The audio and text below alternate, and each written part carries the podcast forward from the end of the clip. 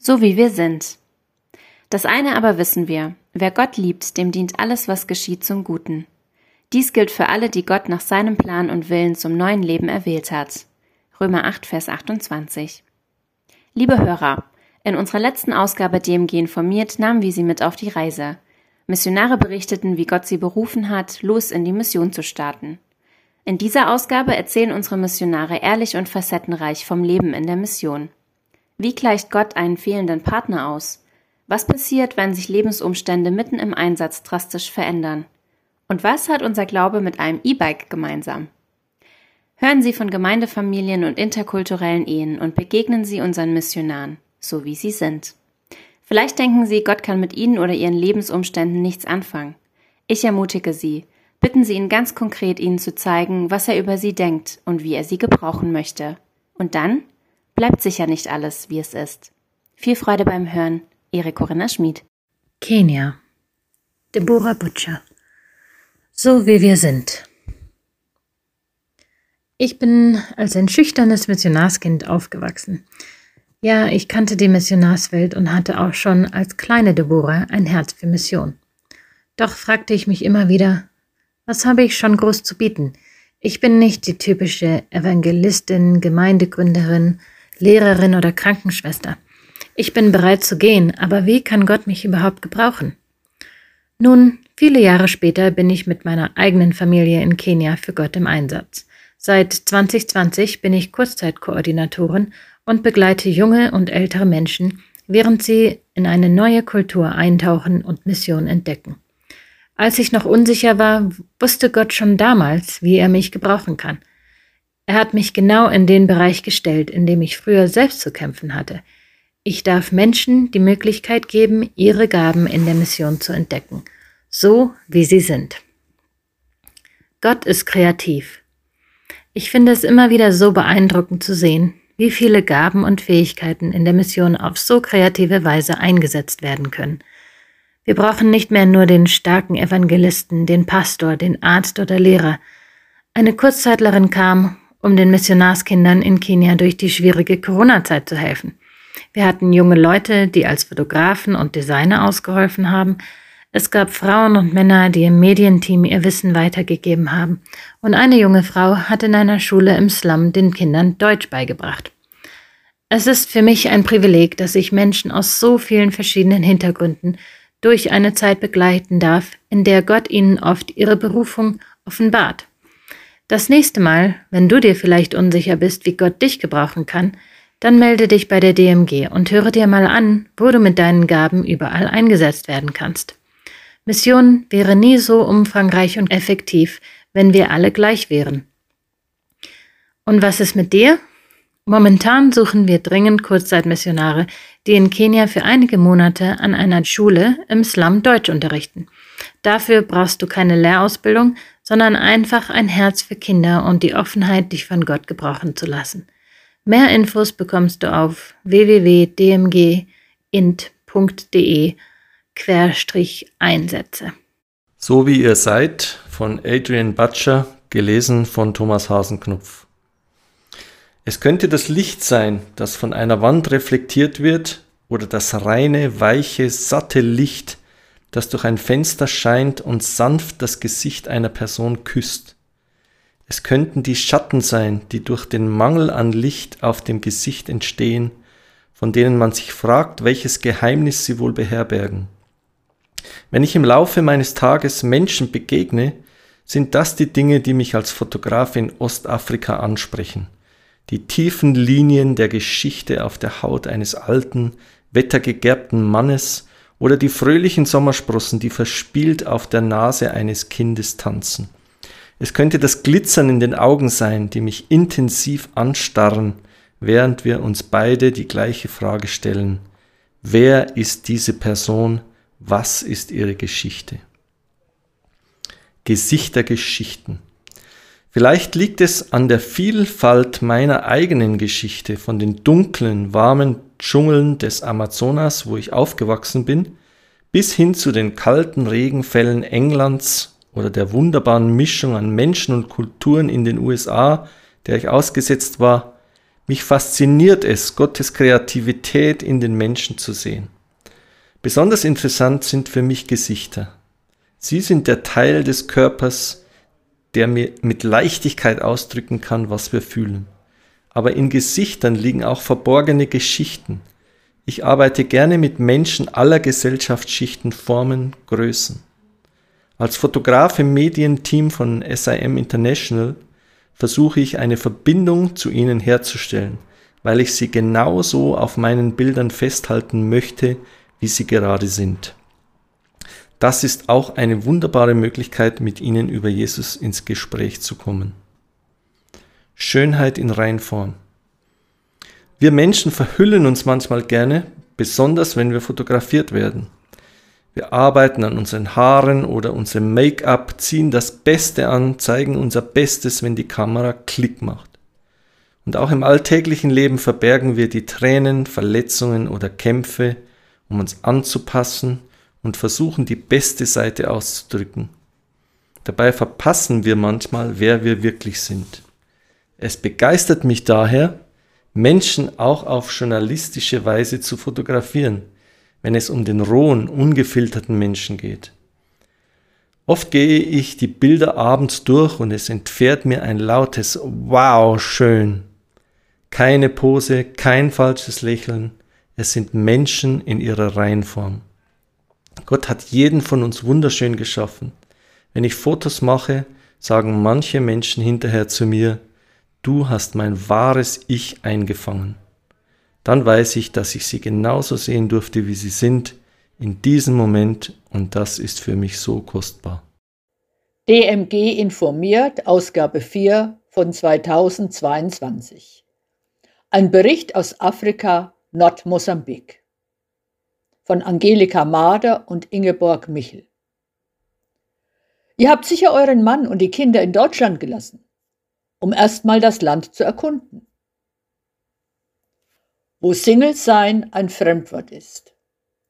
28 Jahre lang bildeten wir, Inge und Angelika, ein Kleinteam im Norden Mosambiks.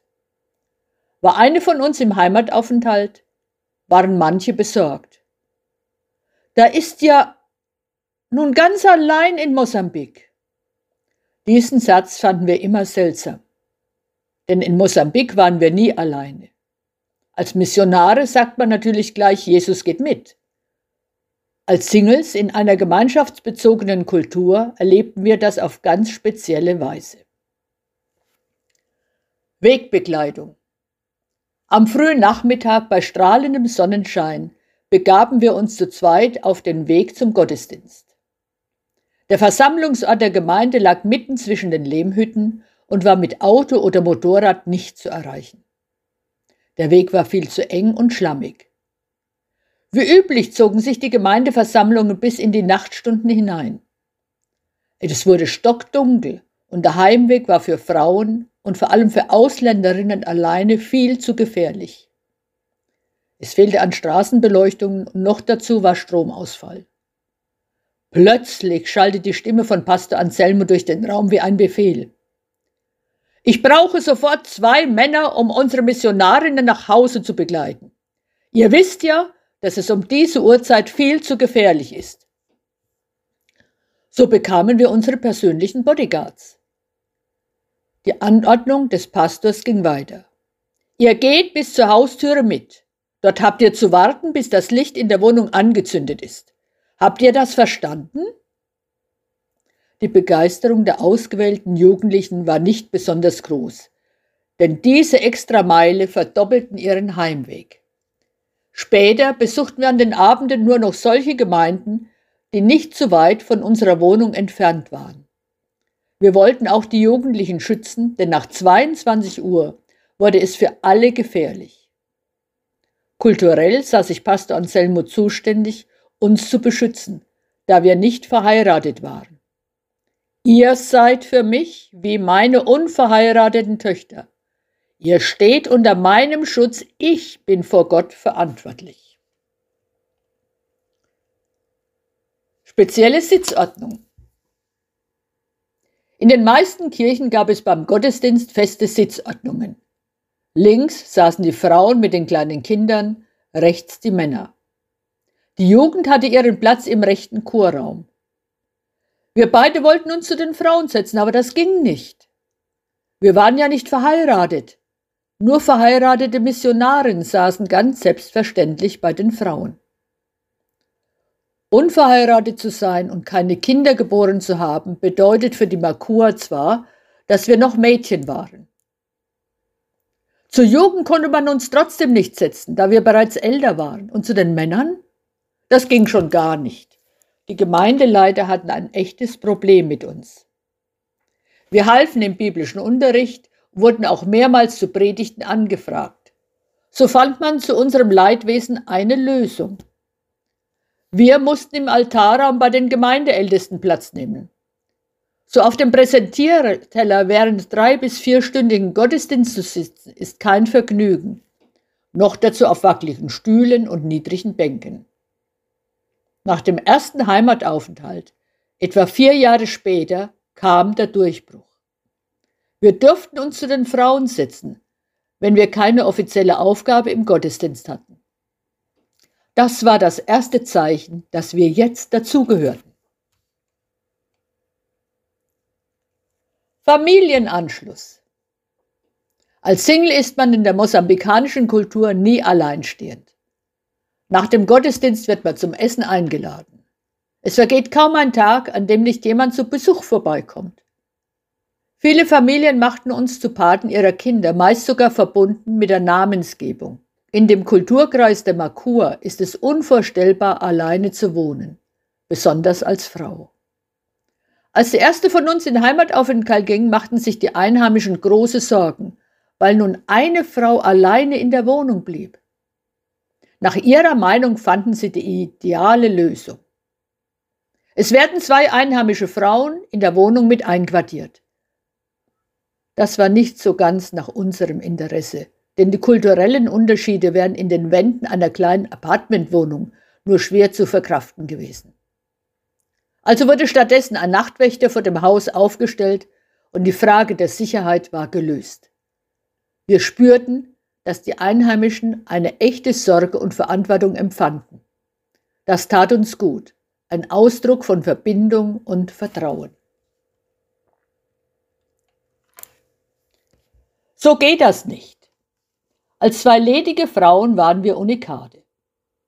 Denn in unserem Umkreis gab es außer jungen Mädchen oder Witwen keine unverheirateten Frauen. Jüngere Witwen sind spätestens nach zwei Jahren wieder verheiratet, vor allem, wenn sie noch Kinder bekommen können. Die Makua sagten deshalb, ihr habt euren Mann und die Kinder in Deutschland gelassen, um erstmal zu erkunden, wie es in Mosambik ist. Später werdet ihr sie nachholen. So warteten die Einheimischen nach unserem ersten Heimataufenthalt ganz gespannt am Flughafen und waren tief enttäuscht. Die kommt ja allein. Nun war ihnen klar, so geht das nicht. Wir müssen aktiv werden. Die brauchen einen männlichen Schutz. Ein Treffen mit den Pastoren wurde arrangiert. Dabei sollte dieses Problem angesprochen und gelöst werden. Dürft ihr überhaupt heiraten? wurden wir gefragt. Jemand kannte katholische Nonnen, die nicht heiraten durften. Ja, wir dürfen schon, sagten wir, aber das hat sich bisher nicht ergeben. Die Pastoren freuten sich. Oh, da wissen wir jemanden, der passt. Herr, gib mir die richtigen Worte, betete ich. Was sollte ich sagen, um aus dieser Nummer wieder herauszukommen, ohne die Einheimischen vor den Kopf zu stoßen? Sie werden eine Ablehnung sicher als Beleidigung interpretieren. Ich erklärte, dass ich auf Gott hören wollte und zählte außerdem alle biblisch positiven Charaktereigenschaften auf, die ein Ehemann aus meiner Sicht haben sollte. Hm, das wird schwierig, meinte der oberste Pastor. Es wurde überlegt, gesucht, abgewägt, ohne Erfolg. Die Auswahl an ledigen Männern war sehr gering. Zu jung, zu alt, nicht passend. Und endlich war das Thema vom Tisch und wurde später nie wieder angesprochen. Danke, Herr, für deine Hilfe zur richtigen Zeit. Wir beide konnten in diesem Trubel sehr gelassen bleiben. Denn uns war klar, Gott hat uns als Singles in seinen Dienst gestellt. Wir vermissten nichts. Mit der Zeit stellten die Einheimischen fest, dass wir viele unserer Aufgaben gar nicht hätten wahrnehmen können, wenn wir Ehefrauen und Mütter gewesen wären. Vieles war nur möglich, weil wir besondere Zeit und Freiräume hatten, die wir Gott zur Verfügung stellen konnten. Wir blieben zwar immer etwas exotisch, aber auch die Makur konnten irgendwann in unserem Single-Sein eine Fügung Gottes erkennen. Äthiopien, Teunis und Renate. Familien gaben Umstände, Gott macht was daraus. Als ich Teunis im September 2007 Gott mein Leben gegeben hatte und er mich kurz darauf nach Äthiopien rief, wusste ich nicht, dass 700 Kilometer entfernt, im wunderschönen Schwarzwald, eine junge Frau schon Jahre mit Gott unterwegs war und gerade zurück von einem Kurzzeitjahr in Paraguay. Auch konnte ich nicht ahnen, dass wir mal als Familie für Gott in Äthiopien arbeiten würden. Als wir uns dann Ende Juli 2014 auf einer Hochzeit bei London kennenlernten, war es neben richtig wow einfach ein tiefer Friede, der mir zu verstehen gab, dass wir zusammengehören. Im Februar 2015 erkundeten wir ein Missionswerk im Süden Äthiopiens, wo Renate fast an einem allergischen Schock starb. Es war also klar, auf dem Land arbeiten wird nicht gehen. Im Juli 2015 heirateten wir und im September ging es zu einer Missionsschule an der Ostküste Englands. 2017 wurde Enrico geboren und wir lebten drei Jahre im Schwarzwald. Wobei wir langsam in Richtung unserer Aufgabe wuchsen. SM Äthiopien nahm lange Zeit keine neuen Mitarbeiter auf. Doch während unserer Orientierungszeit auf der Buchenauer Hof im Herbst 2018 kam die gute Nachricht. Es gab wieder Möglichkeiten. Ganz konkret wurde ein Ingenieur für ein angegliedertes Unternehmen namens Minch zur Entwicklung eines humanitären Projektes gesucht, den Aufbau einer kleinen Fabrik für Haushaltswasserfilter. Wir spürten, dass es Gottes Weg mit uns war und sagten zu. Im März 2020 reisten wir aus. In allen Umständen. Von Anfang an war uns wichtig, dass Ehe und Familie unter Gottes Leitung das Fundament sind, von dem aus wir arbeiten wollen. Als es Renate Anfang dieses Jahres während ihrer zweiten Schwangerschaft immer schlechter ging, bedeutete das für mich in der Nähe bleiben. Ich habe alle Missionsreisen im Land abgesagt und mich auf die Arbeit im Wasserfiltergeschäft konzentriert. Und dieser Umstand hat Gott genutzt. Im Flugzeug nach Deutschland für unseren Heimataufenthalt dieses Sommer las ich eine Nachricht in der Niederländischen Zeitung, dass momentan der Mangel an sauberem Wasser das größte Problem in den Flüchtlingslagern Äthiopien ist. Viele Kinder sterben akut an Infektionen durch verschmutztes Trinkwasser. Innerhalb von Minz haben wir die vergangenen Monate intensiv an der Einrichtung unserer Fabrik gearbeitet. Und momentan läuft die Produktion für die erste Nothilfe in drei Flüchtlingslager an verschiedenen Orten Äthiopiens. Äh, kleiner Update dazu. Ähm, die Produktion ist soweit fertig und die erste Einsatz ist gewesen. Drei Flüchtlingslager sind, ähm, vor, äh, sind ausgerüstet mit jeweils zehn Wasserfilter und äh, noch zwei weitere Einsätze werden folgen. Gott spricht wenn wir manchmal richtig verunsichert sind, ob alle großen und kleinen Entscheidungen so richtig waren, antwortet Gott auf unser Gebet. Seid getrost, alles Volk im Lande, spricht der Herr und arbeitet, denn ich bin mit euch. Haggai 2, Vers 4.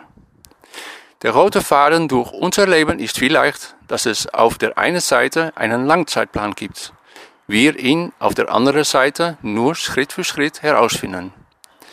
Wir machen an Gottes Hand mit Freude weiter, auch wenn es manchmal hart ist. Danke, wenn Sie für uns, unsere Familie und die Menschen in Äthiopien beten. Teunis und Renate. Dann nochmal kurz, äh, wer wir sind. Wir sind Teunis und Renate mit Enrico. Wir erwarten im September unser zweites Kind. Renate kommt aus Deutschland und ist Krankenschwester von Beruf. Duns ist Niederländer und Doktor in Physik. Beiden haben unabhängig voneinander ein Bibelschuljahr in England gemacht mit Ethnos 63. Enrico ist fünf Jahre alt und freut sich auf sein neues Geschwisterlein. Nach unserem ersten Dienstabschnitt sind wir gerade für ein halbes Jahr in Deutschland. In Äthiopien arbeiten wir bei Minch, einer Wasserfeldfabrik, und bei SEM Äthiopien an verschiedenen Aufgaben unter Muslimen, Versöhnungstrainings und Trainings für junge Frauen. Als Single in Guatemala, auch wenn es nicht immer leicht ist. Ich brauche keinen Partner, um mich von Gott gebrauchen zu lassen. Nach meiner ersten Missionserfahrung auf der Logos Hope, die Logos Hope ist ein Schiff des christlichen Hilfs- und Missionswerks OM, sagte ich zu mir selbst, dass ich nicht nochmal als Single in die Mission gehen möchte. Es kann anstrengender sein, auf sich gestellt zu sein. Man geht durch verschiedene Phasen alleine und es fehlt der Austausch mit jemandem, der einen versteht. Wo man sich als Ehepaar die Aufgaben aufteilen kann, muss man als Single gefühlt alles alleine erledigen. Natürlich ist man als Single aber auch flexibler und kann sich mehr auf den Dienst konzentrieren. Viele Jahre nach der Erfahrung auf dem Schiff fragte mich jemand, ob ich denn wieder in die Mission gehen möchte. Diese Person arbeitete zu der Zeit mit Gemeinden und Organisationen zusammen und hätte eine Verbindung herstellen können. Sie sagte mir, sie wüsste schon, wo man mich gut einsetzen könnte. Und doch blieb ich dabei. Ohne Partner wollte ich nicht nochmal losziehen. Ihre Antwort, bete nochmal darüber. Ich werde auch für dich beten. Aber weil ich es mir gar nicht vorstellen konnte, betete ich nicht mal. Single oder nicht Single. Mehr als ein Jahr verging. Ich besuchte eine Freundin, die ich auf dem Schiff kennengelernt hatte und die mit OM in Albanien arbeitet. Ich ging mit ihr zu ihren Einsätzen und auf einmal sprach Gott ganz klar zu mir. Lena, ich habe dir Gaben gegeben und ich möchte, dass du sie für mich einsetzt. Single oder nicht Single. Das hat mich wachgerüttelt. Ich dachte, ein Zeugnis auf der Arbeit zu sein.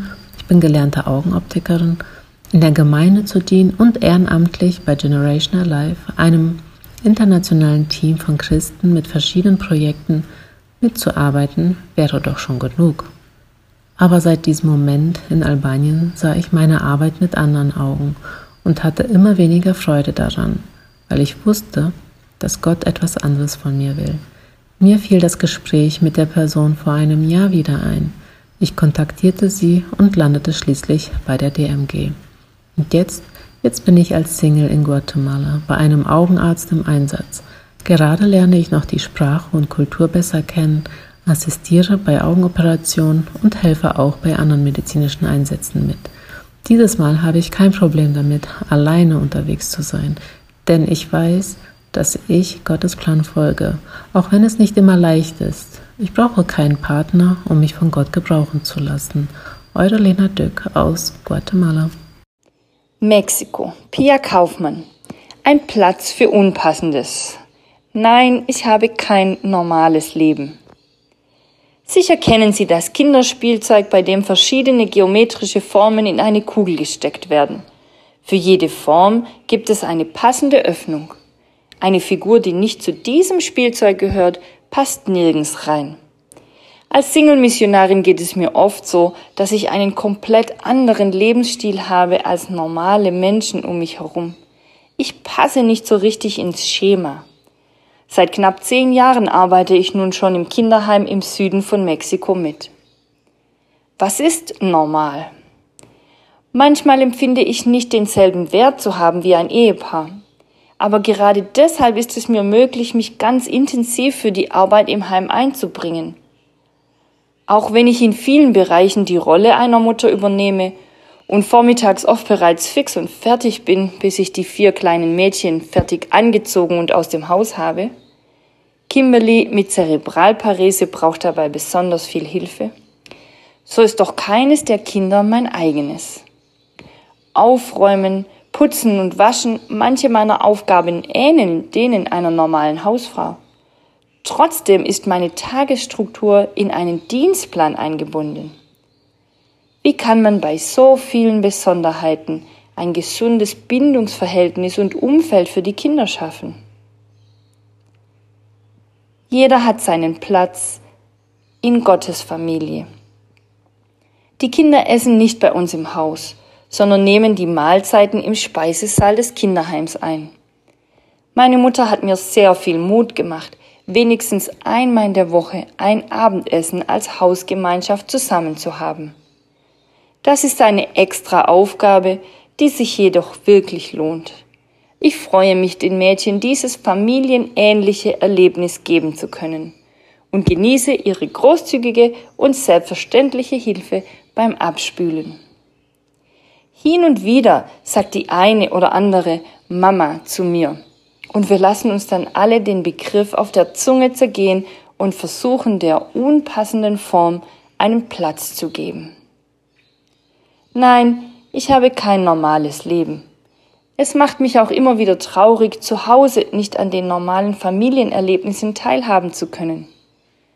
Als ich letztes Jahr gefragt wurde, ob ich Patin werden möchte, war ich zutiefst gerührt. Natürlich ist das aus der Ferne und mit sieben Stunden Zeitverschiebung nicht so möglich, wie ich es mir wünschen würde. Trotzdem bin ich dankbar darüber, dieses wertvolle Mädchen begleiten zu dürfen. Gerne will ich ihr Mut machen, ganz sie selbst zu sein. Gott liebt alle seine Unikate. Das trifft auch auf jedes unserer Kinder zu. Keines von ihnen hat eine normale Kindheit. Auch wenn wir hier keine normale Familie sind, so sind wir ein Teil von Gottes weltweiter Familie und da gibt es sowieso eine unübertrefflich bunte Vielfalt, in der jeder Einzelne seinen Platz und seine Berechtigung hat, so wie wir sind. Für wen können Sie in Ihrem Leben einen Platz einräumen, auch wenn es vielleicht unpassend erscheint? Südamerika, Peru, von Familie Rumke. Wenn die Eltern flügge werden. Ein kleiner Auszug aus unserem Familienchat. Es kam schon wieder Post für euch, Mama und Papa, schreibt Philippa. Dann darfst du wieder Sekretärin spielen, sagt ihre Schwester Mathilda. Von wem denn? Mach mal bitte auf, frage ich. Was denn? fragt Sandra. Eure SIM-Karten und ein Schreiben von der Krankenkasse, kommt von Philippa. Ich erwidere, die SIM-Karten bitte mit zum Flughafen bringen und das Schreiben abheften. Und Sandra, und verschickt bitte den neuen Rundbrief per Post. Kuss. Darauf Mathilda, ein Glück wohne ich jetzt auf Madeira. Fühlt ihr euch alleingelassen? Wie ist das so ohne Eltern? Oder wie kommt ihr klar? Sind typische Fragen, die ich gestellt bekomme. Oft sind sie aber im Gespräch schnell abgehakt, weil ja viele Kinder in meiner Lebensphase von ihren Eltern wegziehen. Bei uns ist es nur andersrum. Seit zweieinhalb Jahren leben und arbeiten Sandra und ich in Lima, wo wir uns um das Gästehaus für Kollegen und die Finanzen für unser Team in Peru kümmern. Mit Anfang 50 sind wir ohne unsere beiden Töchter Mathilda, jetzt 24, und Philippa, 22 Jahre alt, erstmalig in die Mission gegangen. Unsere Kinder sind in Deutschland geblieben und haben gerade ihr Studium und die Ausbildung beendet. So weit voneinander zu leben ist nicht immer einfach, für alle Seiten. Und das betrifft nicht nur das Organisatorische, wie zum Beispiel die Post. Für mich ist es schwer, dass ich nicht wie meine Freunde nach Hause kommen kann. Klar, man lebt ja nicht mehr bei seinen Eltern, aber andere haben immer die Option, zu ihnen zu fahren und ihre Familie um sich zu haben. Das vermisse ich. Deshalb genieße ich unsere wöchentlichen Videotelefonate. Immer zu schreiben finde ich anstrengend.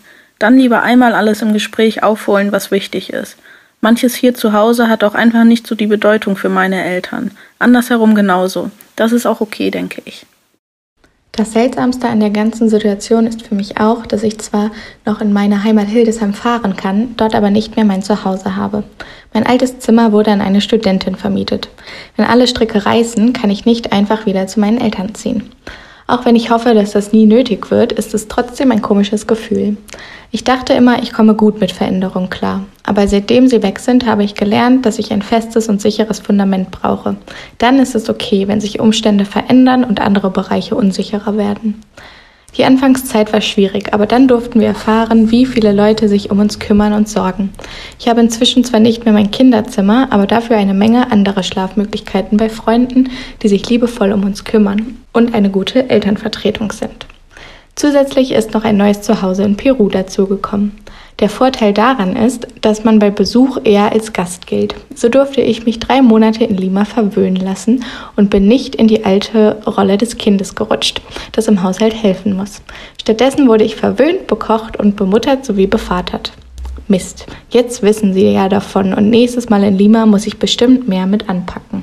Peru, Sandra Rumke, wenn die Eltern flügge werden. Davon kannst du ausgehen. Das werde ich demnächst mit Philippa ausprobieren, wenn sie im August endlich zu uns kommt. Aber dann bin ich bestimmt so froh und glücklich, eine meiner Töchter bei mir zu haben, dass das Betüddeln von ganz alleine losgeht.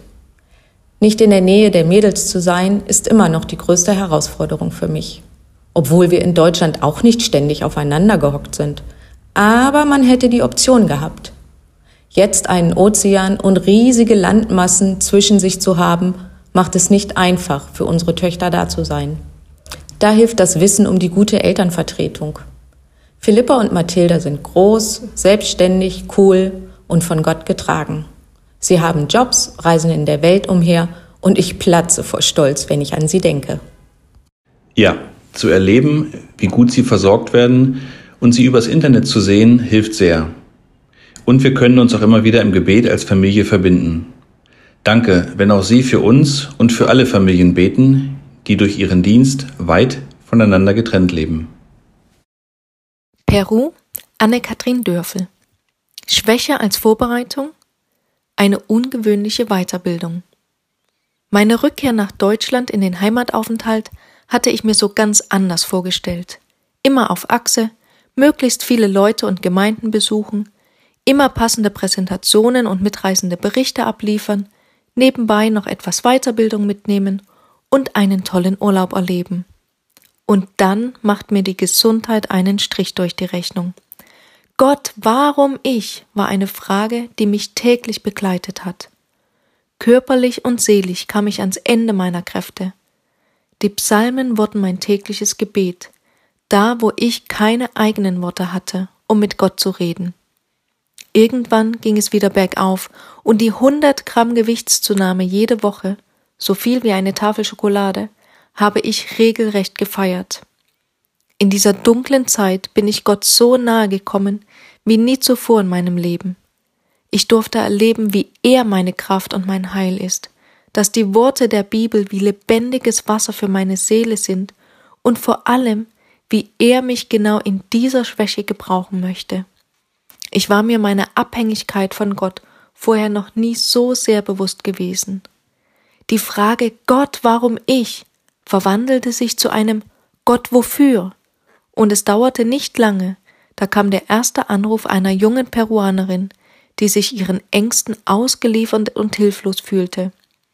Es folgten viele weitere Begegnungen mit Menschen in persönlichen und geistlichen Nöten. Und ich bin mir sicher, ohne meine eigene Erfahrung von dunklen Zeiten wäre ich sehr hilflos gewesen. Ich durfte erleben, wie Gott mich durch meine Schwäche als Werkzeug benutzte, um dieser jungen Frau und vielen anderen zu begegnen. In meinem ungewollt verlängerten Heimataufenthalt hatte Jesus größere Pläne für mich, als ich es mir vorstellen konnte. Er selbst hat mir eine Weiterbildung in Sachen Schwäche und Abhängigkeit von Gott gegeben, die nötig war, um mich ganz praktisch auf meinen neuen Dienstabschnitt in Lima vorzubereiten, wo ich in Zukunft peruanische Mitarbeiter begleiten darf. So schwer und so tief dieser Heimataufenthalt für mich war, ich bin Gott von Herzen dankbar für alle Lektionen und möchte diese Zeit nicht missen, denn jede Schwäche birgt Stärke in sich. Vielen Dank für Ihre Treue und dass Sie uns Missionare in starken und schwachen Phasen begleiten. Anne, Südasien. Zu wem gehörst du? Vor 15 Jahren schrieb ich für eine damalige Ausgabe der DMG informiert die folgenden Zeilen. Wo ist meine Identität als unverheiratete Frau in so einem Land? Hier ist man bekannt als Mutter von, Ehefrau von, man ist nichts, wenn man nicht zu irgendjemandem gehört. Das macht mir Mühe. Aber ich weiß, dass meine Identität in Jesus ist. Ich gehöre zu ihm. Auch wenn ich keine Kinder und keinen Ehemann habe, bin ich für ihn trotzdem wichtig. Inzwischen lebe ich seit 18 Jahren in Südasien. Ich habe so viel erlebt, Gutes und Schweres, könnte Bücher damit füllen. Noch immer werde ich bei meiner Arbeit im Krankenhaus fast täglich gefragt, wie viele Kinder ich habe und was mein Ehemann denn beruflich mache. Wenn ich sage, dass ich nicht verheiratet bin, sind viele erstmal komplett sprachlos und starren mich nur an. Andere fragen weiter, warum denn nicht? Mit der klaren Implikation, dass mit mir doch sicher irgendwas nicht stimme. Daran habe ich mich längst gewöhnt. Ich erkläre ihnen, dass es in unserer Religion keine Sünde ist, unverheiratet zu sein und dass mein Leben auch ohne Mann und Kinder einen Sinn hat. Dankbar bin ich, dass Gott mir so viele gute Freundinnen geschenkt hat, sowohl ausländische als auch einheimische. Mit ihnen kann ich meine Freuden, Sorgen und auch meine Frustrationen teilen. Das Leben in einer so anderen Kultur ist schon etwas Besonderes und da tut es gut, sich mit Leuten auszutauschen, die ähnliche Erfahrungen machen wie ich. Ob Gott mir wohl noch mehr Jahre in diesem Land schenkt, ich bin gespannt. Ich will auf jeden Fall weiter meine Identität in Jesus suchen und finden und ihn an die erste Stelle setzen. So wie wir sind. Von Günter Beck, Missionsleiter. Der Herr schickte Jona, dem Sohn von Amittai, folgende Botschaft. Mach dich auf den Weg und geh. Jona 1, Vers 1 und 2. Warum ausgerechnet Jona? War Jona eine gute Wahl als Prophet für Ninive? Okay, seine Theologie scheint einigermaßen in Ordnung. Ich verehre den Herrn, den Gott des Himmels, der das Meer und das Festland gemacht hat, sagt er, Jona 1, Vers 9. Aber seine Idee, vor so einem Gott wegzulaufen, passt gar nicht dazu. Nun, er ist nicht der Einzige, dessen Leben nicht zu seiner Theologie passt. Ob Jona ein guter Redner war, wissen wir nicht. Die Zusammenfassung seiner Predigt in Jona 3, Vers 4 noch 40 Tage und Ninive ist zerstört, lässt jedenfalls nicht auf überragende rhetorische Fähigkeiten schließen. Warum berief Gott ausgerechnet Jona? Und warum berief Gott Mose, von dem die Bibel sagt, er wurde in aller Weisheit der Ägypter ausgebildet und er war mächtig in Wort und Tat, Apostelgeschichte 7, Vers 22. Er selbst sah das ganz anders. Herr, ich bin keiner, der gut reden kann, weder gestern noch vorgestern. Mein Mund und meine Zunge sind schwerfällig, sagte in 2. Mose 4, Vers 10. Warum berief Gott ausgerechnet Jeremia, der zu jung war? Warum berief Jesus ausgerechnet die zwölf Jünger, die eigentlich gar nicht zueinander passten und noch weniger zu ihm? Warum mich? Das fragte ich Gott auch häufig. Ich wusste, dass ich in die arabische Welt sollte, wusste aber auch, dass ich für diese Kultur nicht geeignet bin. Sprachen machten mir in der Schule Mühe und mein Hebraikum bestand ich wahrscheinlich nur deshalb, weil ich zufällig den Text übersetzen sollte, den ich ein paar Tage vorher in der Jugendgruppe behandelt hatte und daher im Wesentlichen auswendig konnte. Fußball ist ein Türöffner in der arabischen Welt. Und ich habe nicht nur zwei linke Füße, sondern kann mich nicht einmal dazu motivieren, dieses Spiel interessant zu finden. Außerdem bin ich Frühaufsteher, was dazu führt, dass abends, wenn bei Arabern das Leben erst richtig losgeht, bei mir schon die Lichter ausgehen. Also fragte ich Gott wiederholt, warum hast du ausgerechnet mich für diese Arbeit gewollt? Und mir war, als ob Gott antwortete, wo sind denn die mit den Gaben, die du vermisst? Sie wollen nicht losgehen. Manchen habe ich Liebe zum Fußball ins Herz gegeben und sie mit der kostbaren Gabe begnadet, morgens lange schlafen zu können. Aber sie machen nichts daraus.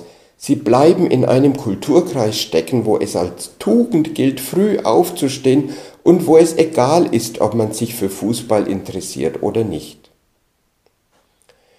Tatsächlich habe ich in meinen 38 Jahren als DMG-Mitarbeiter häufig Dinge getan, von denen ich wusste, dass andere sie besser gekonnt hätten als ich. Aber diese anderen waren eben nicht zu finden. Bei Jona bin ich mir nicht sicher, ob es Gott in erster Linie um Ninive ging oder um Jona selbst.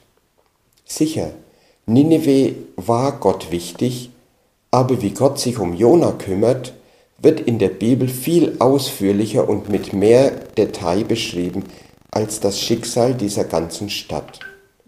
Bei Jona können wir Gott ins Herz schauen, wie er sich um diesen widerborstigen Propheten kümmert, wie viel er aufwendet, um ihn in seine überwältigende Barmherzigkeit hineinzuziehen. Probleme? Wenn wir denken, Gott könne uns nicht berufen, weil uns Liebe zu den Verlorenen fehlt oder weil wir sogar massive charakterliche Probleme haben, werden wir im Buch Jona eines Besseren belehrt. Bei Mose finden wir ausgeprägten Gerechtigkeitssinn und gute Ausbildung. Vielleicht hatte er ein etwas stürmisches Temperament, aber wir sehen keine besonderen Persönlichkeitsprobleme, die seinem Ruf entgegenstünden. Bei ihm ist es die schiere Undurchführbarkeit der Aufgabe. Er kannte sich ja am Hof des Pharao aus. Er wusste, dass dieser als Gott verehrt wurde, kannte die Ordnungen der Wachen, die ihn umgaben. Man ging dann nicht einfach mal so hin nach dem Motto Tell old Pharaoh, let my people go. Das scheint ein Muster zu sein, Gott beruft Menschen in Aufgaben, die ihre Fähigkeiten bei weitem übersteigen. Jona soll ganz allein eine Großstadt zur Umkehr führen. Mose soll ein Sklavenvolk von über 600.000 erwachsenen Männern plus Frauen und Kinder zu einem freien Volk machen. Paulus erklärt, Erinnert euch, liebe Brüder, dass nur wenige von euch in den Augen der Welt weise oder mächtig oder angesehen waren, als Gott euch berief. Gott hat das erwählt, was in den Augen der Welt gering ist. 1. Korinther 1, Vers 26 und 27. Gott beruft nicht nur die, die nach unseren Maßstäben besonders geeignet sind. Das stellt uns bei der DMG, bei unseren Auswahlverfahren, wen wir als Mitarbeiter annehmen und wen nicht, immer wieder vor Herausforderungen. Wir wollen vernünftige Grundvoraussetzungen beachten, wissen aber doch, dass Gott nicht daran gebunden ist. Im Gegenteil, herausragende Persönlichkeiten sind eher gefährdet, Gottes Wirken im Weg zu stehen, als die, die wir schwach nennen würden. Gott arbeitet am Charakter seiner Berufenen. Bei Jona handelt das ganze Buch davon. Mose wird erst mal 40 Jahre zu Schafen und Ziegen in die Steppe geschickt. Das hat diesem stolzen, hochgebildeten Mann die Hörner genommen. Ach Herr, schick doch lieber einen anderen, sagte in 2. Mose 4, Vers 13. Ich selber war eher ein menschenscheuer Eigenbrötler.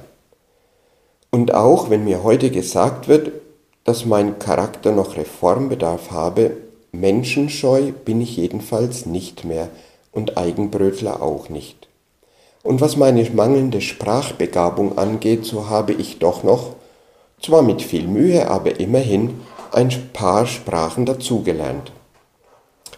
Unsere Frage sollte nicht sein, wer bin ich und was kann ich, sondern wer ist Gott und was möchte er von mir? Er benutzt gerne natürliche Begabungen und Veranlagungen, ist aber nicht daran gebunden. Und was uns bremst, sind weder weniger mangelnde Gaben als mangelnde Bereitschaft. Es ist gleichzeitig tröstlich und ermutigend, dass Jesus uns so wie wir sind beruft. Aber es ist auch offensichtlich, dass wir nicht so bleiben, wenn wir mit ihm zusammen aktiv sind. Die Berufung in Gottes Aufgaben ist auch eine Berufung in seine Schule, in der wir dazulernen, im Glauben wachsen und uns weiterentwickeln dürfen. Jona, Mose, die zwölf Jünger und alle unsere Missionare könnten ein Lied davon singen.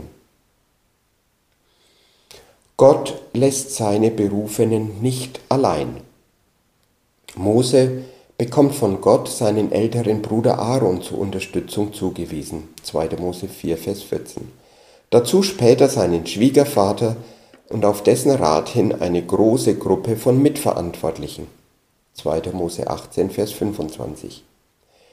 Paulus, den wir uns gerne als den großen Einzelkämpfer vorstellen, arbeitete immer im Team. Unsere Überschriften der biblischen Bücher führen uns da in die Irre. Im Titel steht nur der Brief des Paulus an und so weiter. Aber dann lesen wir im Text Paulus und. Immer Paulus und. Zum Beispiel Paulus und Timotheus und Sosthenes und die Brüder. Wir als DMG senden keine Einzelkämpfer aus, denn niemand kann alle Gaben besitzen, die wir, die für seine Aufgabe nötig sind.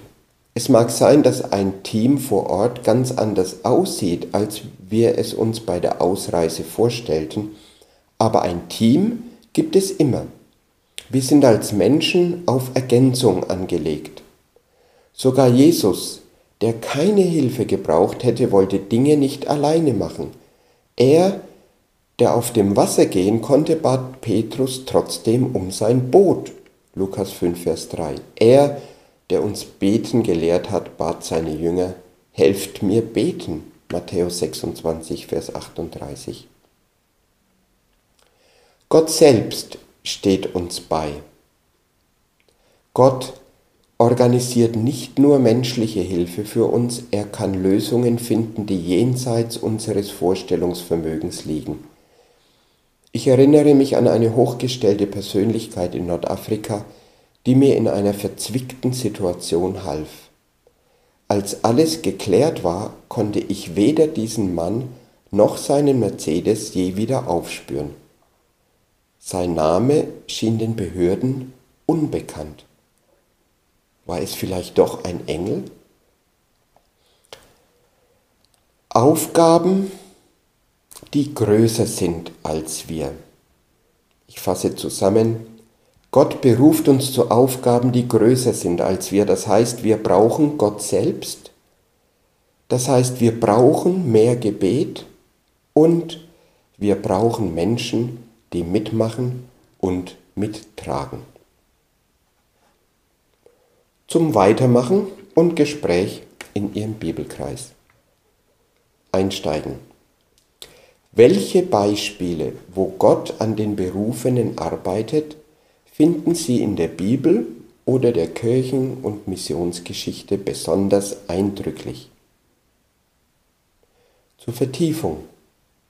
Hatten Sie schon einmal den Eindruck, dass Gott etwas von Ihnen will, das Ihre Fähigkeiten übersteigt? Praktisch werden. Bin ich bereit, Gott nach einem konkreten Auftrag für mich zu fragen? Sind wir als Gemeinde oder Hauskreis bereit dazu? Was passiert, wenn wir Gott diese Frage stellen nach einem konkreten Auftrag für uns und uns schmeckt Gottes Antwort nicht? Als Lieder passen dazu ein Leben für Gott, Jesus, zu dir kann ich so kommen, wie ich bin. Wir wollen uns gerne wagen und unsere Steine tragen. Oder auch, hier bin ich, sende mich. Als Familie in der Mission. Michael und Sarah Biskalis. Gesprochen von Matthias Knödler, Personalleiter. Ich kann vor Gott bezeugen, dass mein persönliches Leben bei jedem Kind auf die Probe gestellt wurde. Die Familie ist ein soziales System, das in allen Ländern der Welt existiert. Eine Idee, die in allen Kulturen und Religionen vorhanden ist. Aber sie liegt im Grunde im göttlichen Plan des Menschen. Die Familie ist keine menschliche Erfindung. Gott hat sie am Anfang der Schöpfung angekündigt. Das Wort Familie hat für mich eine große Tiefe, weil es mit meiner Vision auch des Missionsdienstes verbunden ist. Missionsdienst mit Kind. Sarah und ich sind als Missionare von Ägypten nach Europa durch verschiedene Länder gereist, und haben unsere ganze Familie, unsere Eltern, Verwandten zurückgelassen und damit einen wesentlichen Bestandteil unserer Heimat im Nahen Osten. Ja, wir haben viele Herausforderungen und verschiedene kulturelle Unterschiede durchgemacht, aber jedes Mal wurden unsere Familie enger verbunden und gestärkt. Jetzt sind wir vier Personen in unserer kleinen Familie. Die Vorstellung, Kinder zu haben, war eine große Herausforderung und hat uns sogar Angst gemacht. Tatsächlich hatten wir nicht geplant, Kinder zu bekommen. Ich kann vor Gott bezeugen, dass mein persönliches Leben bei jedem Kind auf die Probe gestellt wurde, aber dass Gott in seiner Güte größer war. Missionsdienst mit Kind bedeutet nach menschlichem Denken mehr Anstrengung, mehr Zeit für das Kind, weniger Konzentration für die täglichen Aufgaben. Gott aber gab uns einen zusätzlichen Segen und dann noch einen. Das Motto unseres Dienstes. Der Begriff der Familie ist zu einer grundlegenden Definition unseres Dienstes und zum kurzen Motto unserer Mission geworden. Wir sind eine Missionarsfamilie. Wir haben unsere große Familie verlassen und sind nach Deutschland gegangen, um hier eine Familie für Einwanderer und Flüchtlinge zu sein, die auch ihre Liebsten in ihrer fernen Heimat zurücklassen mussten. In der deutschen Kirchen- und Christengemeinde finden auch wir unsere neue große Familie und sind sehr dankbar dafür. Die Familie ist eine göttliche Ordnung und Jesus ist ihr Zentrum.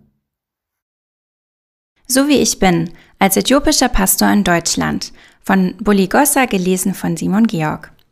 Pastor Bulli ist seit 2020 Missionar bei der DMG. Mit mir, Corinna Schmid, hat er über seine Erfahrungen auf dem Weg von Äthiopien nach Deutschland gesprochen. Bulli, wie hat Gott dich nach Deutschland geführt? Ich bin vorher schon viel in der Welt umhergereist, um Menschen von Jesus zu erzählen. In verschiedenen Ländern habe ich in äthiopischen Gemeinden, aber auch anderen gepredigt und Jüngerschaftskurse angeboten. Immer wieder ging ich nach Äthiopien zurück. Dort war ich Pastor in der Assemblies of God Kirche. 2016 kam ich für eine christliche Konferenz nach Deutschland. Während dieser Zeit verschlimmerten sich in Äthiopien die politischen Unruhen und ich war gezwungen, hier zu bleiben. Mein Visum lief aus und so galt ich für fünf Jahre lang als Flüchtling. Bei zwei äthiopischen Oromo-Kirchen in München und Nürnberg konnte ich als Pastor aushelfen. 2020 kam ich zu DMG und startete in meinen Dienst als Missionar. Ich durfte erleben, wie Gott durch mich Menschen berührt. Gleichzeitig war es eine der härtesten Zeiten in meinem Leben. Ich war ja getrennt von meiner Frau und meinen Kindern, die lange Zeit nicht aus Äthiopien herauskamen. Ich bin den DMG-Mitarbeitern, unseren Freunden und unserem Asylanwalt so dankbar. Sie haben Tag und Nacht gearbeitet, um Lösungen zu finden, so viele Missionare beteten für uns und endlich, durch Gottes Gnade, bin ich nach fünf Jahren wieder vereint mit meiner Familie. Wir leben und arbeiten gemeinsam als Missionare in Nürnberg. Was sind deine Aufgaben als Missionar? Unter anderem arbeite ich weiter als Pastor in der äthiopischen Oromo-Gemeinde in Nürnberg. Fast alle der 80 bis 100 Gemeindemitglieder sind Flüchtlinge. Außerdem werde ich weiter durch Europa reisen. Es gibt unter den Oromo so viele, die noch nicht vom Evangelium erreicht sind, also nutze ich, dass wir dieselbe Sprache sprechen und verteile Flyer, schreibe Liebesbriefe von Gott im Internet. Da ich auch Englisch und Deutsch spreche, kann ich mit internationalen und lokalen Gemeinden zusammenarbeiten, wie zum Beispiel der Landeskirche, dem CVJM und Pastorenverbänden in Nürnberg. Und warum liegt dir Europa so auf dem Herzen? Von Deutschland ging die Reformation aus. Von Europa brachten viele Missionare die gute Nachricht von Jesus in die Welt. Gott hat mir aufs Herz gelegt, das Evangelium zurück nach Europa zu bringen, weil ich glaube, dass Europa eine geistliche Wiederbelebung braucht. Und wie ist das so, wenn du mit Deutschen über Jesus redest? Da gibt es oft kaum Reaktionen. Die Leute nehmen zwar evangelistische Heftchen und Flyer an und sind bereit zuzuhören, aber oft wollen sie keinen weiteren Kontakt. Es ist schwer, Beziehungen aufzubauen.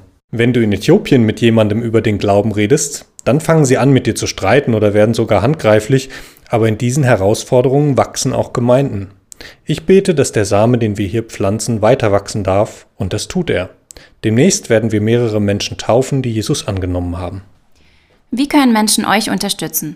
Viele Menschen auf dem ganzen Globus verteilt sind Teil unserer Arbeit und beten für uns. Auch unsere Gemeinde betet. Da die Mitglieder aber hauptsächlich Geflüchtete sind und meist nicht wissen, ob sie hier bleiben dürfen, haben sie nicht die finanziellen Mittel zu helfen.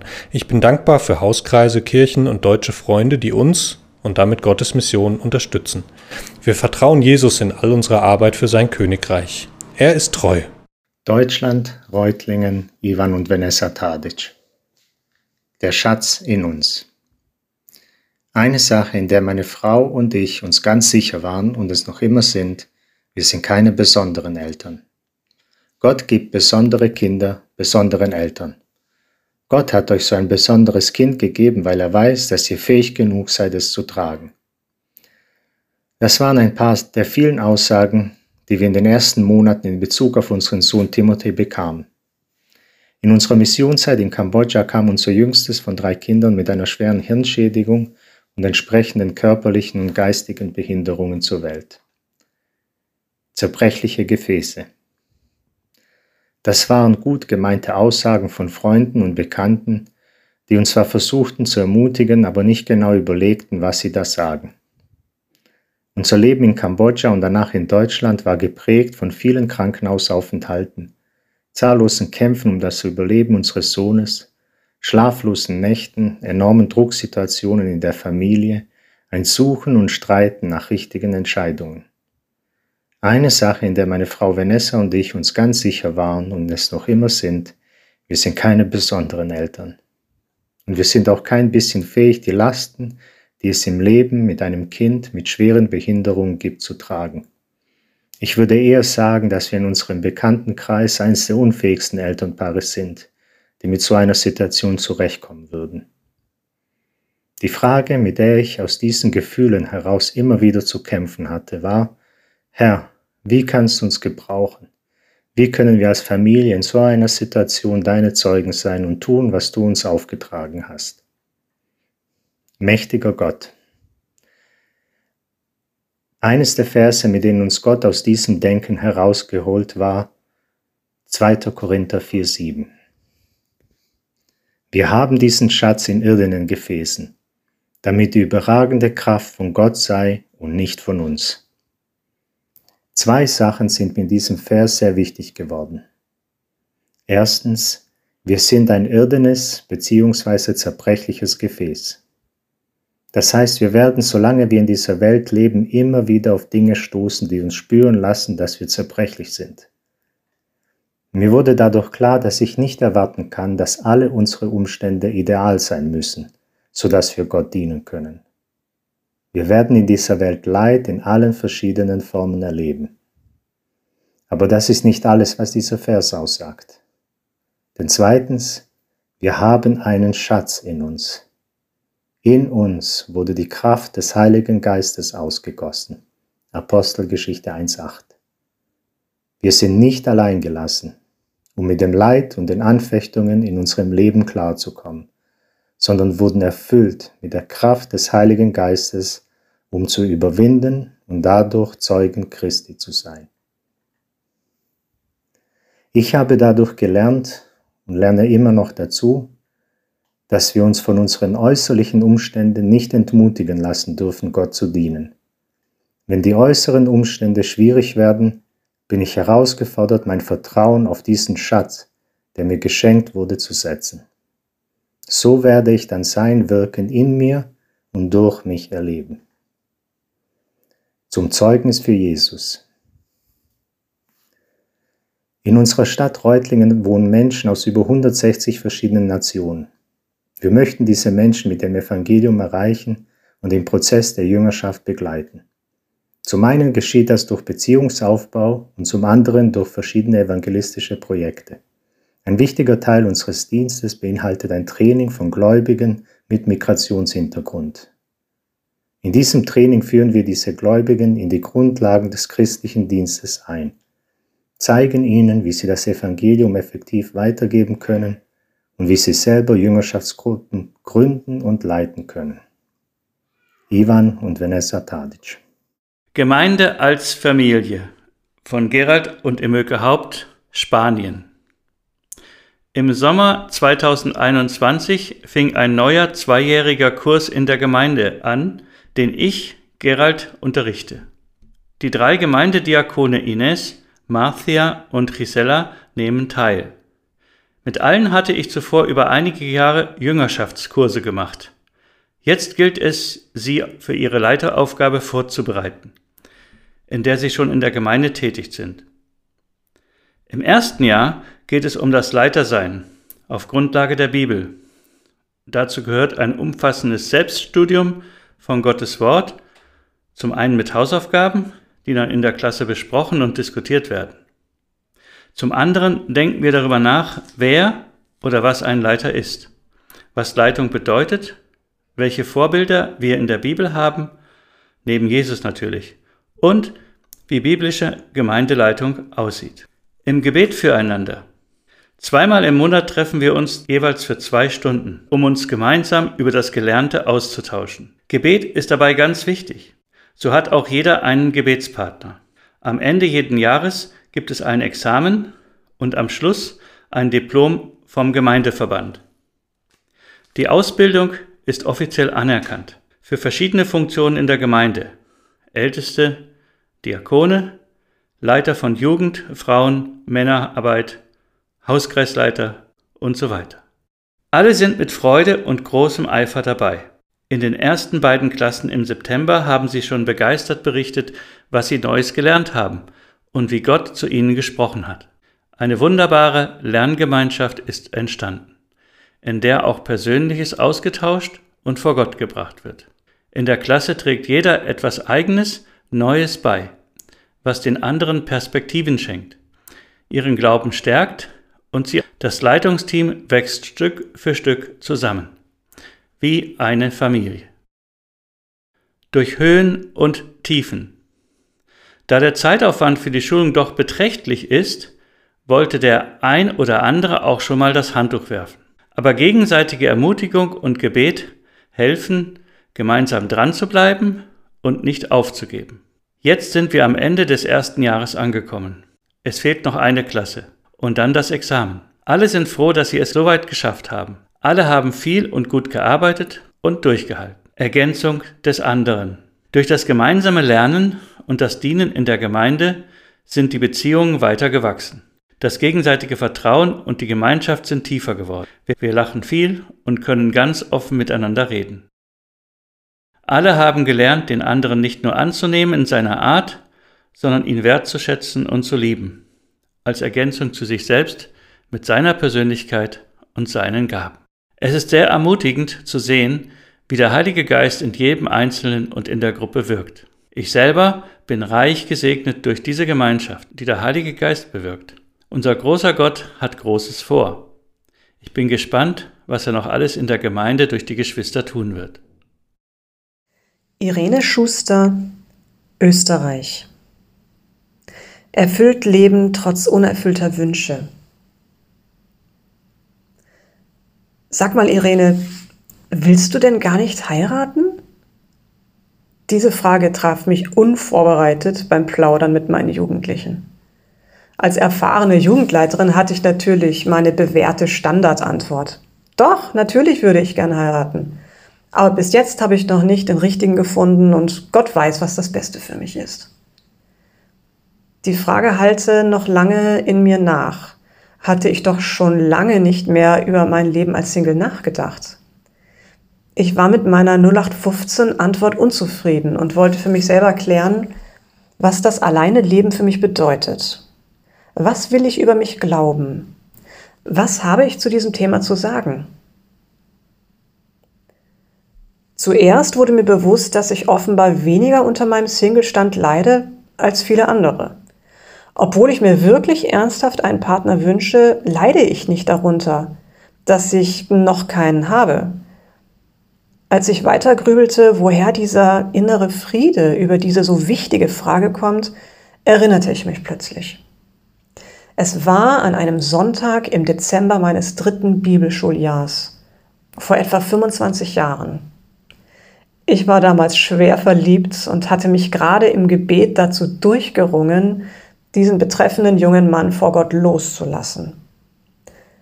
Da wurde mir bewusst, dass Gott mehr von mir wollte, nicht nur diesen Mann, er wollte alles, meine gesamte Zukunft mit oder ohne Mann. Ich rang den ganzen Nachmittag mit dieser Entscheidung und ich war zu dem Zeitpunkt bereits elf Jahre Christin. Doch ich verfasste einen Zukunftsübergabevertrag, den ich unterschrieb und dann in meinem Zimmer kniend betete. Hier die Kurzfassung dieses Vertrages. Ich gebe dir mein ganzes Leben. Ich gehe wohin auch immer du willst, mit oder ohne Ehemann. Meine Entscheidung beinhaltet das Risiko, dass du mich ledig haben willst. Aber ich erwarte von dir, dass du mein Herz so beeinflussen wirst, dass ich ein Ja zu deiner Entscheidung finden kann. Ich gebe dir hiermit offiziell mein Ja-Wort. Ich bin mir der Konsequenzen bewusst. Diesen Vertrag hatte ich über die Jahrzehnte komplett vergessen. Und jetzt als Single-Missionarin in Österreich wurde mir bewusst, dass Gott mich damals beim Wort genommen hatte und seinen Teil dieses Vertrages erfüllte. Er schenkte mir echten Frieden über die Frage, ob ich jemals heiraten werde. Verstehen Sie mich richtig. Ich möchte immer noch sehr, sehr gerne einen Partner haben. Mir fallen heute noch die vielen Hochzeiten schwer, die ich als Jugendleiterin mitfeiere. Und ich habe so manche Hochzeitsfeier schon weinend auf einem Gasthaus-WC beendet, weil ich mich in diesem Moment vergessen und übersehen fühlte. Aber das sind nur Momentaufnahmen die zwar echt sind, meine Grundüberzeugung jedoch nicht ins Wanken bringen. Das Leben, das ich in diesem Moment führe, ist das Beste, was Gott zu diesem Zeitpunkt für mich hat. Er ist mein Hirte und mir mangelt nichts. Und sollte morgen Gottes Bestes für mich ein Ehemann beinhalten, dann ist er in der Lage, mir die richtige Person über den Weg zu schicken, wenn ich eines gelernt habe in meinen 23 Jahren bei der DMG, dann dies, dass Gott in Sachen Partnervermittlung auf dem Missionsfeld sehr kreativ sein kann. Je mehr ich über dieses Thema nachdenke, desto mehr stelle ich fest, dass die Frage, ob ich als Single leben will, eine Vertrauensfrage ist. Die Bibel bezeugt Gott als sowohl 100% gut als auch 100% weise und 100% allmächtig. Gott liebt mich, er weiß exakt, was das Beste für mich ist und er ist fähig, dieses Beste zu seiner Ehre in mein Leben zu bringen. Damit bin ich bei ihm 100% geborgen. Vorausgesetzt, ich will ihm überhaupt vertrauen. Ich persönlich habe mich für dieses Vertrauen entschieden fange ich auch nur an einer kleinen Stelle an zu zweifeln, ob nicht doch ich besser weiß, was gut für mich ist, dann kann ich als Christin und als Missionarin einpacken. Dann fällt alles in sich zusammen, was ich über Gott glaube und über ihn predige. Ich habe alles, was ich bin und habe und je sein werde, auf diese eine Karte gesetzt und dazu stehe ich. Und ich lobe meinen liebevollen, weisen, allmächtigen und unendlich kreativen Gott dafür, dass er mein Bräutigam ist und der Mann in meinem Haus. Er ist der Grund für mein erfülltes Leben, trotz unerfüllter Wünsche. DMG Heimatzentrum Corinna Schmid. Bleiben Sie nicht, wie Sie sind. Es ist 2017 und ich bin in einer deutschen Großstadt unterwegs. Beim Warten auf meine Bahn fällt mir die Stimme eines Mannes auf. Er spricht in einer slawischen Sprache. Sein Begleiter ist ein sehr großer, schmaler Mann. Ich schätze sie beide auf Mitte 20. Sie passen einfach so gut in das Bild. Ihre Haut ist so blass wie Bahnhofslichter einer Großstadt Kräh sind. Ein Ort, an dem man kaum Wärme empfindet, aber an dem der Geruch von Hochprozentigem aus jeder Pore wabert. Ein Ort, an dem die Anonymität über den gesenkten Köpfen flackert wie eine Leuchtreklame. Wir fahren vier Stationen zusammen. In diesen zehn Minuten redet der Große quasi in Lichtgeschwindigkeit auf den Kleineren ein, der nur dort steht, ab und zu gerüttelt vom fahrenden Zug. Ich versuche herauszusehen, ob er ihm folgen kann oder ob er nur den offensichtlich drogeninduzierten Worteschwall über sich ergehen lässt. Als sie aussteigen, ruft er auf Deutsch in die Bahn hinein Auf Wiedersehen. Bleiben Sie nicht, wie Sie sind. Diese Worte im Zusammenspiel mit dieser skurrilen Szene hallen noch Jahre später in meinen Ohren nach. So wie ich bin. So wie ich bin, empfand ich mich nie gut genug. Bis ich erfuhr, dass Jesus meinen Namen ruft. Er meint das Angebot ernst. So oft trauen Menschen sich nicht, genauso wie sie sind, vor Gott zu kommen. Mit ihren Kindheitsverletzungen, Gefühlsverwirrungen, zerplatzten Träumen und Abhängigkeiten. Und selbst dann im Christenleben wenn jeder Kirchenbank-Sitznachbar seine Berufung gefunden zu haben scheint und man sich selbst fragt, was kann ich eigentlich? Jesus ist den Menschen so begegnet, wie sie sind. als aufbrausende Aktionisten, die nach Fisch stanken, als egoistische Zöllner, als fünfmal Geschiedene, als Angsthasen. Für jeden von ihnen hatte er eine Aufgabe mit ihren Gaben, mit ihrem Charakter. Er hat ihnen ihren Wert zugesprochen. Aber zu jedem von ihnen sagte er auch, bleib nicht, wie du bist. Ich glaube, Gott wünscht sich, dass wir ungefiltert und authentisch zu ihm kommen, damit er uns heil lieben kann. Ich glaube aber auch, dass Königskinder keine Ich bin halt so und ich bleib auch so Sager sind. Nicht, wenn die Einsamkeit der Großstadt Menschen verschlingt, die dringend Gemeinschaft brauchen. Nicht, wenn Familienangehörige, Nachbarn, Politiker, Kinder, ganze Völker die verändernde Gnade Gottes noch nicht kennen. Gott ruft uns, so wie wir sind. Er ermahnt uns aber auch, nicht so zu bleiben. So legt nun ab alle Bosheit. 1. Petrus 2, Vers 1. Ich bin dankbar, dass es dabei nicht auf meine wackelige Kraft ankommt, sondern darauf, Gottes Willen zu suchen und ihm zu gehorchen. Wie Paulus im Korintherbrief erklärt, von uns allen wurde der Schleier weggenommen, so dass wir die Herrlichkeit des Herrn wie in einem Spiegel sehen können. Und der Geist des Herrn wirkt in uns, so dass wir ihm immer ähnlicher werden und immer stärker seine Herrlichkeit widerspiegeln. Wir können Gott fragen, was er an uns besonders mag, welche unserer Wesensarten er sich in Detailarbeit ausgedacht hat, aufpolieren und zum Strahlen bringen möchte. Und ich bin überzeugt, wir sollen Gott auch fragen, welche Eigenschaften oder Lebens Und ich bin überzeugt, wir sollen Gott auch fragen, welche Eigenschaften oder Lebensweisen er nicht gut findet, so dass wir dann durch unsere veränderten Beziehungen, Gedanken und Reaktionen auf seinen Charakter hinweisen können. Die Worte des Mannes in der stickigen Bahn haben mich in all ihrer Skurrilität mitten ins Herz getroffen. Komm zu Jesus, wie du bist. Und dann bleib nicht so. Thomas Hasenknopf, Personalleiter Afrika. Schwache Beine, schnell unterwegs. Vor einigen Tagen bin ich zum ersten Mal mit einem E-Bike gefahren. Ich war begeistert. Und ob Sie es glauben oder nicht, ich habe durch diese Erfahrung mehr über das Wirken des Heiligen Geistes erfahren. Man schwingt sich drauf, schaltet die Elektronik ein, tut am Schalthebel den höchsten Gang rein und ab geht die Post. Dann fährt man, zumindest auf ebener Strecke, konstant mit 25 Stundenkilometer. Denn ab 25 Stundenkilometer schaltet die Elektronik die Unterstützung des Elektromotors ab. Es gibt aber noch eine Bedingung, dass der Motor zur Unterstützung arbeitet. Man muss die Fahrradpedale in Bewegung halten. Keine Pedalbewegung bedeutet keine Unterstützung. Das E-Bike und der Heilige Geist. Wenn ich als Christ passiv bin und darauf warte, dass Gott in meinem Leben etwas tut, aber mein ganzes Leben nur aus Warten auf Gott besteht, dann ist die Gefahr groß, dass ich nicht viel aktives göttliches Eingreifen erleben werde. Denn er hat uns ja bereits mit einem Buch beschenkt, indem wir unter anderem seitenweise Anweisungen dafür bekommen haben, was wir tun sollen, damit sich Gott durch uns, ja tatsächlich durch uns, verherrlichen kann. Er hat uns die passenden Zusagen gegeben, wie er dabei seine Kraft in uns wirksam machen wird.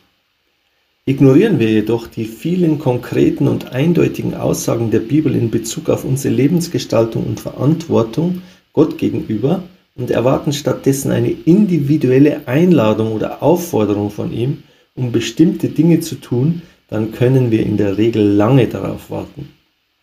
In diesem Fall beschweren wir uns dann darüber, dass Gott nicht zu uns spricht, obwohl die Wahrheit ist, dass er uns schon längst einen ausführlichen Anweisungskatalog hinterlassen hat. Das wäre damit vergleichbar, dass ich mich auf das E-Bike setze, aber die Füße nicht auf die Pedale lege und trotzdem erwarte, dass es irgendwie losfährt. Völlig frustriert würde ich das Rad später dem Händler zurückgeben mit der Bemerkung, das Ding funktioniert einfach nicht. Genauso nachteilig ist es aber für meine Gotteserfahrung, wenn ich gänzlich meiner eigenen Kraft vertraue und in dieser voranstürme. Auch in diesem Fall werde ich nicht viel von der Kraft Gottes erleben. Warum? Praktische Konsequenzen. Der Heilige Geist kommt dann zum Zug, wenn ich Schwächen zeige und oder meine eigene Kraft zurücknehme. Deswegen sagt Paulus in 2. Korinther 12, Vers 10, Gerade wenn ich schwach bin, bin ich stark. Und so war die Erfahrung mit meiner Fahrradtour, dass ich ohne wirkliche Anstrengung unterwegs sein konnte, wenn ich die Pedale gerade so lässig mitbewegte, dass meine Geschwindigkeit knapp unter 25 Stundenkilometer war. Denn dann war der Elektroantrieb noch zu 100% aktiv. Ziehen wir die Parallele zum geistlichen Leben, so können wir mit unserem Verhalten als Christen durchaus im Konflikt stehen mit dem Wirkungsspielraum des Heiligen Geistes. Hierzu ein paar mögliche Beispiele. Wir wünschen uns sehnsüchtig, dass wir Gott als unseren Versorger erleben, aber nehmen gleichzeitig seelische und körperliche Risiken in Kauf, um den nächsten Karrieresprung in der Firma sicherzustellen. Oder wir sehnen uns danach, Jesus als unseren Heiler zu erleben, aber informieren uns ängstlich über neue Krankheiten und Symptome und rennen wegen jeder Kleinigkeit zum Arzt. Oder wir würden gern die Erfahrung machen, wie der Heilige Geist unsere Predigt oder den Ablauf des Gottesdienstes so beflügelt, dass die Leute sagen, wow, heute habe ich Gott erlebt. Aber gleichzeitig legen wir größten Wert auf Perfektionismus und planen akribisch alles bis ins kleinste Detail. Oder wir wünschen uns eine tiefe Liebesbeziehung mit Jesus, aber gleichzeitig suchen wir verkrampft nach Anerkennung beim Menschen. Oder wir träumen davon, dass Jesus uns von Sucht befreit, aber in jeder freien Minute halten wir uns aus Angst vor einer inneren Leere mit weltlichen Dingen selbst beschäftigt. Losfahren, aber nicht abstrampeln. Hören wir doch einfach damit auf, uns verbissen abzustrampeln. Natürlich dürfen wir auch nicht von der anderen Seite vom Pferd oder vom Rad fallen und als Christen passiv werden. Wer nichts sät, der wird auch nichts haben, was er ernten kann. Genauso wie ein E-Bike-Fahrer keinen Nutzen von seinem teuren Fahrrad hat, solange er die Pedale nicht in Bewegung setzt. Auch nützt es nichts, genau zu wissen, wie so ein E-Bike technisch funktioniert und sich mit anderen darüber zu unterhalten, welches die besten Fahrräder sind und warum. Das Erlebnis des Fahrens haben wir tatsächlich nur dann, wenn wir uns draufschwingen und losfahren und Gott bewirkt den Rest. Familie Peters in der Heimatzentrale der DMG. Familienwunsch und Gottesdienst. Schon 35 Jahre ist es her, dass wir als Ehepaar zur DMG kamen, um nach Asien auszureisen. Zu dieser Zeit waren wir bereits sechs Jahre verheiratet und wollten ganz normal Familie werden. Nach einigen Untersuchungen wurde aber deutlich, dass es dazu auf natürlichem Wege wohl nicht kommen würde. Zunächst ein Schock. Aber Gott konnte ja immer noch ein Wunder tun. Außerdem wollten wir in die Mission und waren noch nicht hundertprozentig sicher, wie sich unser Dienst gestalten würde. Gott macht keine Fehler. So war unsere Überzeugung. Würden wir vielleicht eine Arbeit in seinem Reich machen, die wir als kinderloses Ehepaar besser ausführen könnten? Mit diesem Gedanken reisten wir 1989 nach Taiwan aus und tauchten ins Sprach- und Kulturstudium ein. Vor Ort angekommen, waren wir überrascht, wie häufig wir auf unsere Familienplanung angesprochen wurden. Schließlich waren wir ja bald zehn Jahre verheiratet, da sollte es doch endlich mal klappen. Oft folgten gut gemeinte Hinweise aus der chinesischen Medizin, was man da so machen könnte. Nach dem Sprachstudium waren wir in einem Gemeindegründungsprojekt involviert. Bei uns selber kam erneut die Frage auf, wie wir uns unser zukünftiges Leben vorstellen. Eigentlich war der Wunsch, Familie zu sein, noch immer da. Wir begannen uns zu fragen, ob Adoption eine Option wäre. Wir beteten darüber und begannen, erste Schritte zu gehen, die für einen solchen Weg notwendig waren. Wenn Gott uns auf diese Weise zu einer Familie machen wollte, würde er auch das Gelingen dazu geben. Obwohl der Weg mit einigen bürokratischen Hürden versehen war, sind wir tatsächlich auf diese Weise Familie geworden, wie man auf dem Foto sehen kann. Es entstand an unserem 40. Hochzeitstag im Mai wir durften mit Gott unterwegs sein, wir durften ihm dienen und er hat uns begleitet und versorgt für einige Jahre in Asien und dann später viele Jahre lang hier in der Heimatzentrale auf dem Buchenauer Hof, als Ehepaar und als Familie, so wie wir sind.